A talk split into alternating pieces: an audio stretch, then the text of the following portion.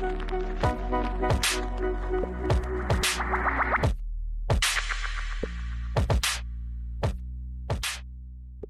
welcome to episode three of The Future Was Tomorrow with myself, Paul Ripley, a podcast that looks at everything AI and we do our best to entangle it for myself in particular and for you guys listening right now. My name's Paul Ripley and my brother is Nick, who is the digital what? Developer. Developer.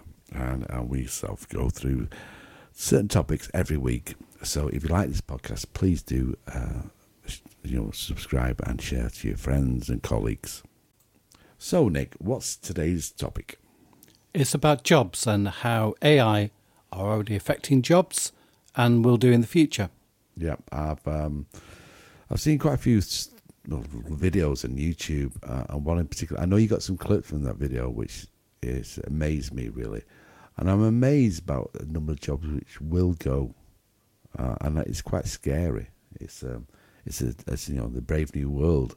It's it's something different well, is it upon us?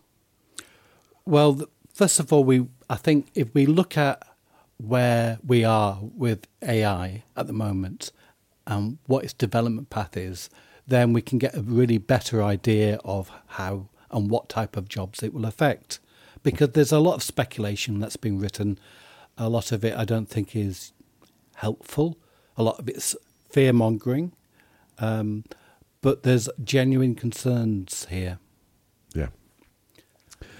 One of the things I noticed, I know we're going to, I'm jumping ahead of times, but I mentioned before about, uh, we're both photographers, aren't we?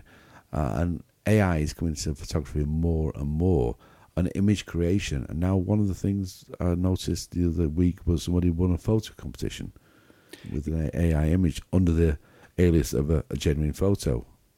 Yeah, the artist um, won the Sony Worldwide Photo Competition, which is a very, very, it's probably the most prestigious award in photography yeah. in reality. And he didn't accept the reward, award, I should say, because he told everybody it was AI generated.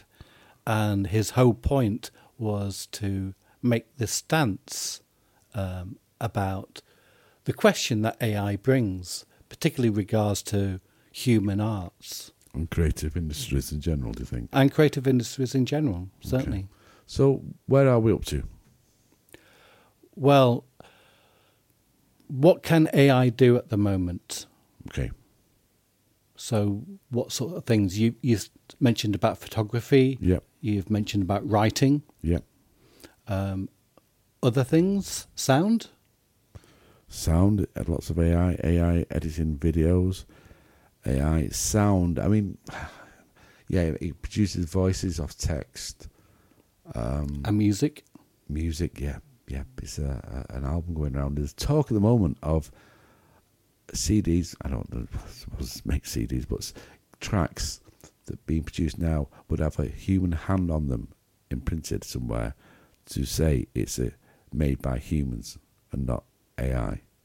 So recently, um, on the top of Spotify, before the track got pulled after a week, was a mix up of The Weeknd yeah. and Kanye West. Yeah. Um, and that was AI produced. Yeah, it was awful, by the way. It may have been awful, but it was top of the charts. So who can argue with the public? So back to the points of um, um, where we're, we are at now.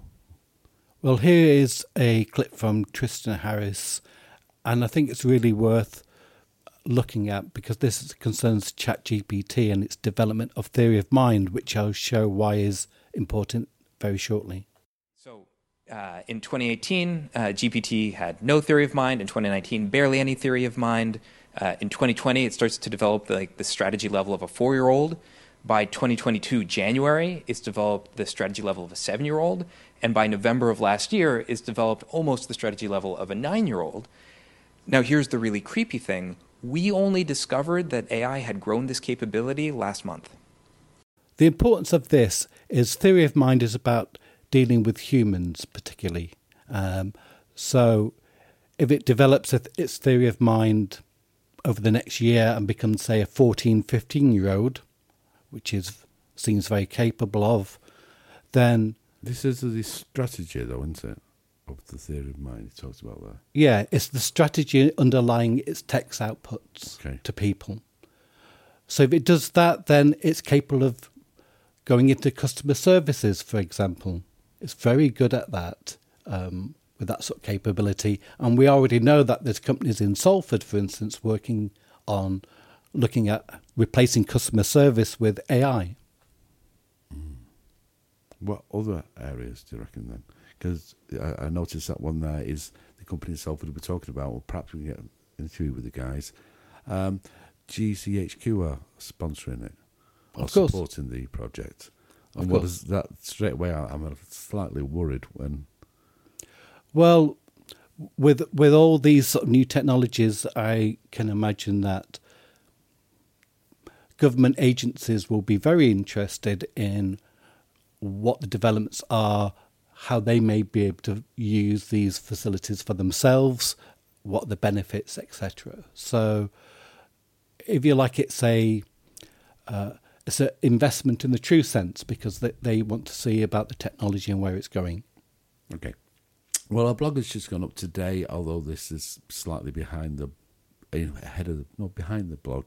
Uh, talking about the government's response to AI at the moment, and you've just uh, left quite a few comments. It's quite funny what you did. Please explain. So yeah, I the government published a white paper in March, towards the end of March, uh, by the Department of Education, Science and Technology, I think it is, um, looking at its response to AI, and it's a typical long-winded document, some good references uh, that it's putting from good academic papers and things. Most of them are one or two years old, which in AI terms is Forever. decades. Yeah.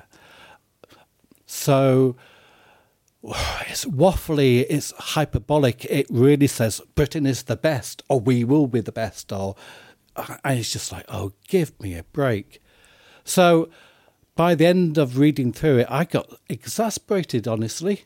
Um, so I, I took its recommendations and I put them into Bard, which is by Google. It's a like a Chat GPT AI, and I asked Bard to comment on what it saw. Which is hilarious. Go on. It was so accurate. It was it's too slow. It's too bureaucratic. It doesn't help innovation. Um, why aren't you? Why do you bother with this approach? It, it's fantastic, and I thought it's far more accurate than anything I've seen written by this government on this sort of subject ever. Quite scary. Right. So let's talk about job losses uh, uh, before we talk about job gains. We mentioned the creative industries. Well, creative industries are really at the forefront, from what I see, um, of jobs at danger. There was a report by Price Waterhouse Cooper um, earlier this year, which says that within early 2020s, 3% of jobs will be, this is all jobs, 3% of jobs will be at risk of being lost to AI. But by the mid 2030s, that figure rises to 30%. Jesus. And what we're seeing already is that jobs like copywriters, video producers, or second assistant video producers, particularly at this moment, sound engineers, journalists, paralegals in law departments. One of the things that's quite clear is um, if I'm thinking like a magazine now, if we can if we can produce photographs by AI, we can just put a heading into an AI engine, I suppose what you call it, and it can create content. So you've got content, so you don't need a writer, you don't need a photographer. Exactly. You know, Which cuts down your costs of producing it so overall, significantly. one person could run a magazine and bring in all the content. Certainly. I mean, when what what will be hit first of all are, are freelancers in this. So when I ran a magazine, I used to bring in freelance designers. I used to bring in freelance some freelance writers, but mainly copywriters uh, to do the front part and the editorial part to spice that up and that sort of thing. I would not do that now. I would just use AI, to be honest.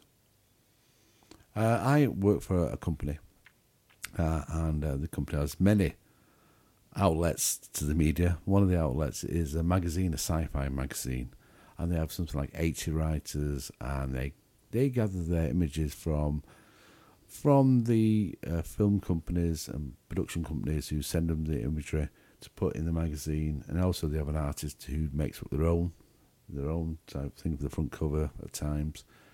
Uh, and they have an editor and they do reviews of TV and films. Can that be completely re- replaced, do you think, by one person?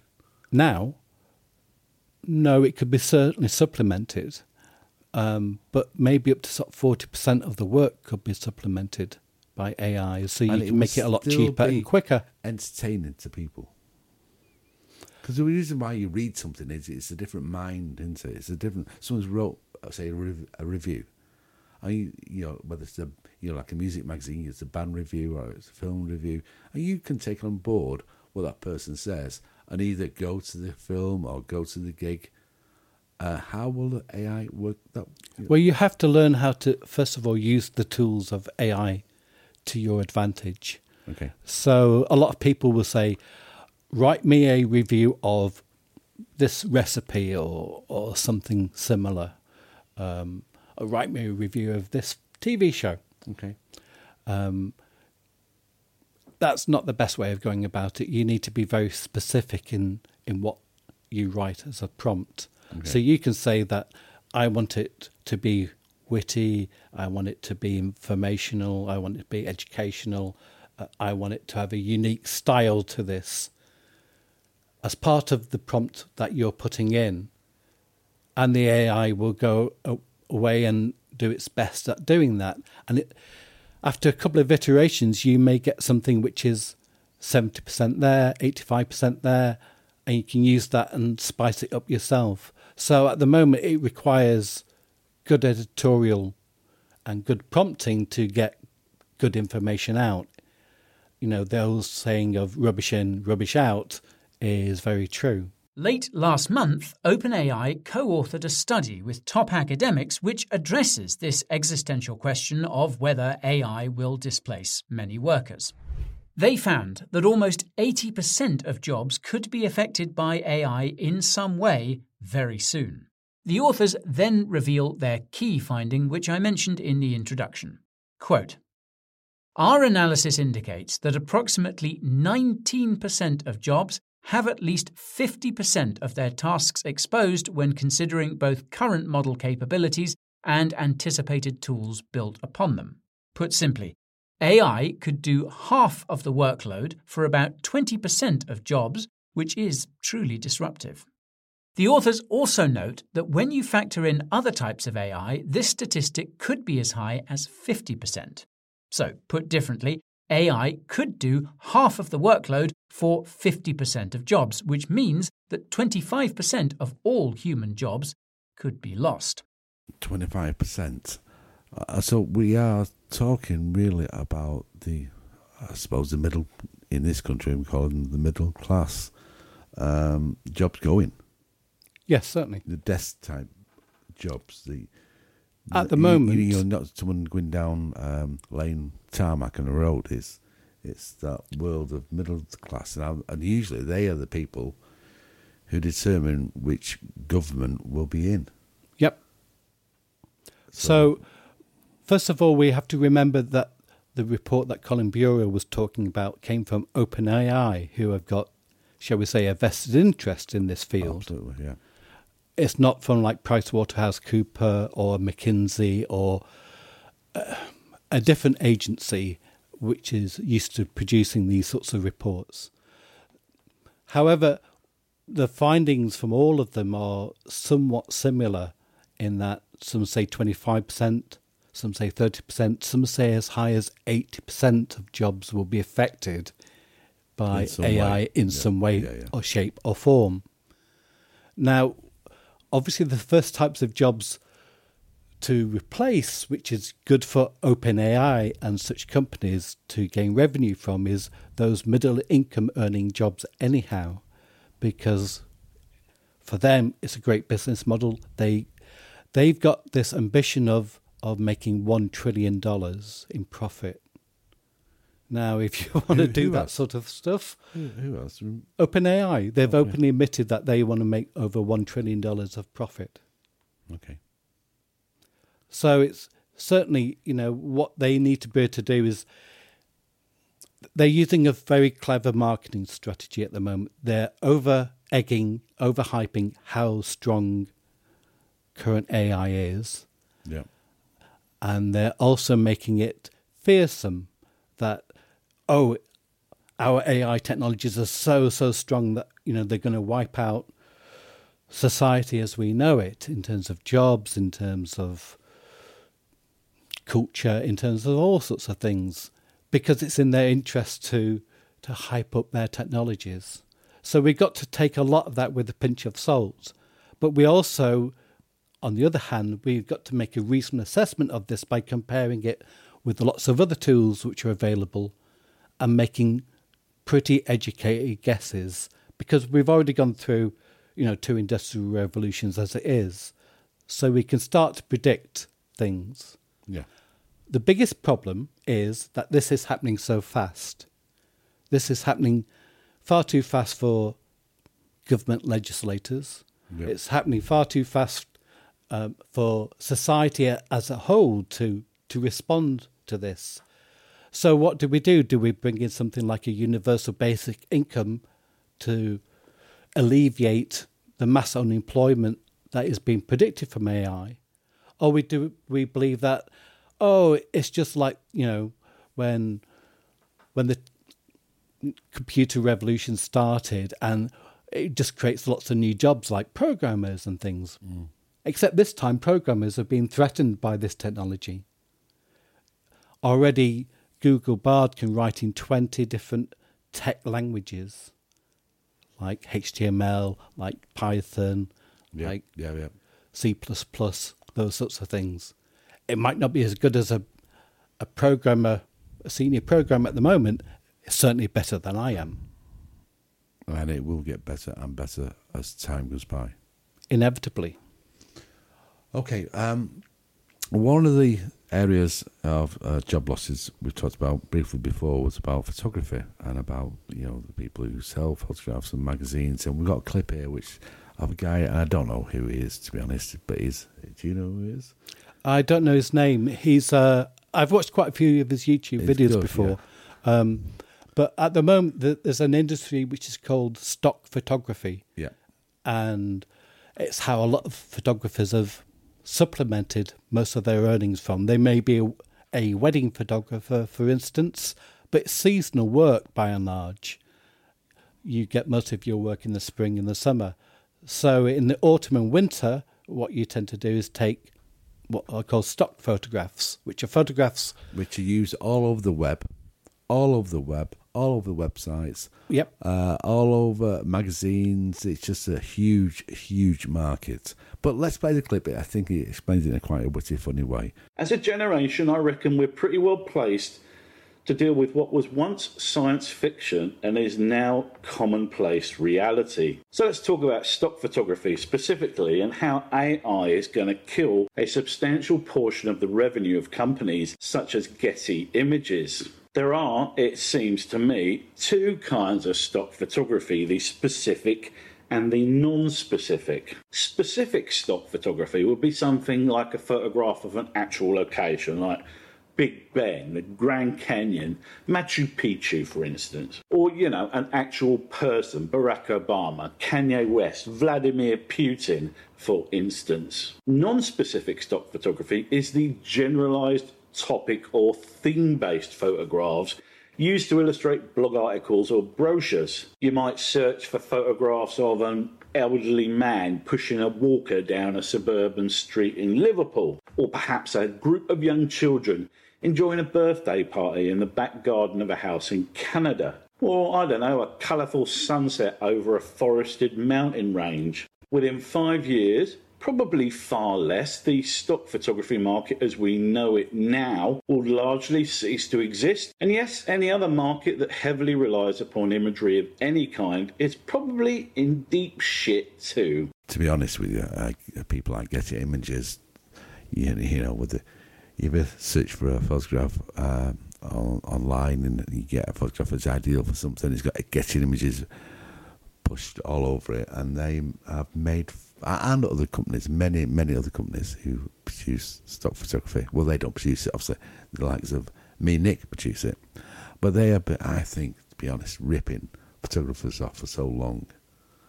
You know, the, and their clients. And the clients, yeah. I mean, every image you see with paparazzi, what image is a, a uh, photograph taken and then sold online?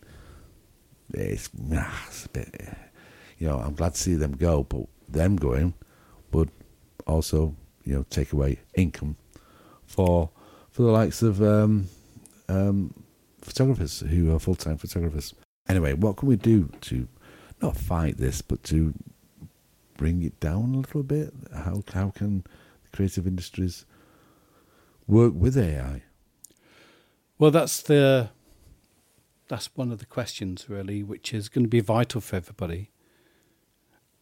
You can either not cooperate, but that's a bit of an ostrich sort of syndrome of, oh, you know, I'll just ignore what's going on around me. Yeah. Or you can learn to work with the technology and understand its its strengths and weaknesses. So, for instance, I I published um, a, a piece which used a piece of AI artwork, and one of the things that they don't do very well at the moment, that will change, is it can't draw circles, for instance, very well. So it, has got this this Earth shape, but it it's not like any Earth I've ever seen before, because it's the shape of it's just totally wrong. Mm. So so it doesn't do certain things very well. It can't use text very well. There's a couple of engines which are coming out which are using text within images, but the the major ones at the moment don't use text. I expect that to change within three or four months, if le- not less. So we we got to start understanding its strengths and weaknesses, playing up to its weaknesses. Certainly, creativity is one's very large weakness of it. The creativity largely comes upon how it's interpreted existing authors. So there are a lot of court battles which are either ongoing or about to go on against the makers of these machine technologies, uh, saying you're stealing our work effectively. We'll need to see where that goes. But how can you steal the work of, say, D.H. Lawrence?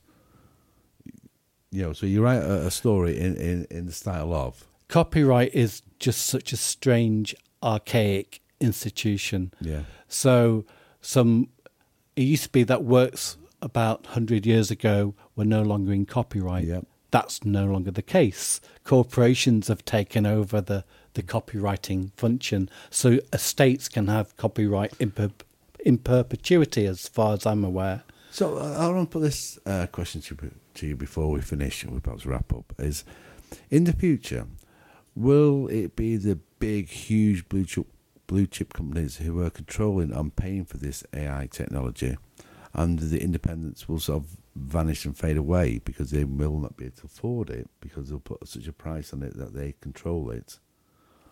Well, that there are a couple of competing things happening as ever within the tech industry. So you've got corporations which are sinking vast amounts of money. I mean, absolutely vast amounts of money into this. But you've also got open source software, which is freely available source, which can be edited and adapted to your needs. So there are most of the software I'm, i tend to use tends to be open source. Not all of it, because it's not quite as developed yet. But again, the speed of development are, is such that open source software may well be as good and freely available to many people.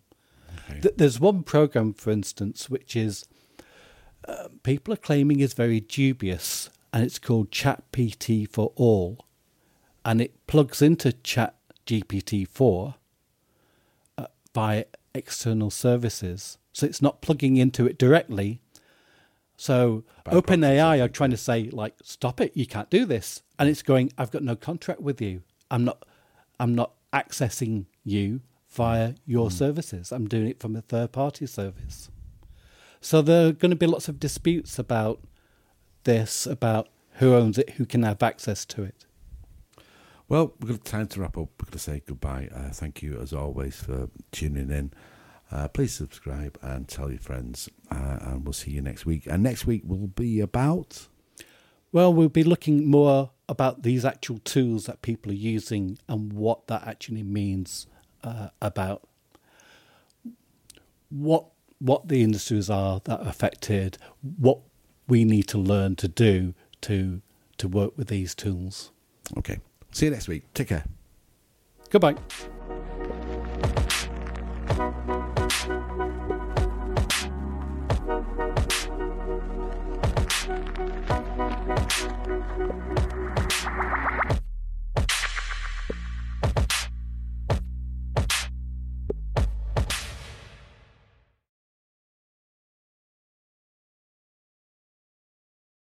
You know what? I'm actually lost. Is it subscribed to to a podcast site? I don't know. You do? You sus- yeah, I think it is, isn't it?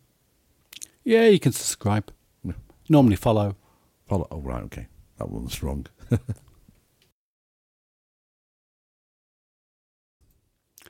So I got the cat to. I, I got Bard to respond to the government report. I preferred the cat, to be honest with you, mate.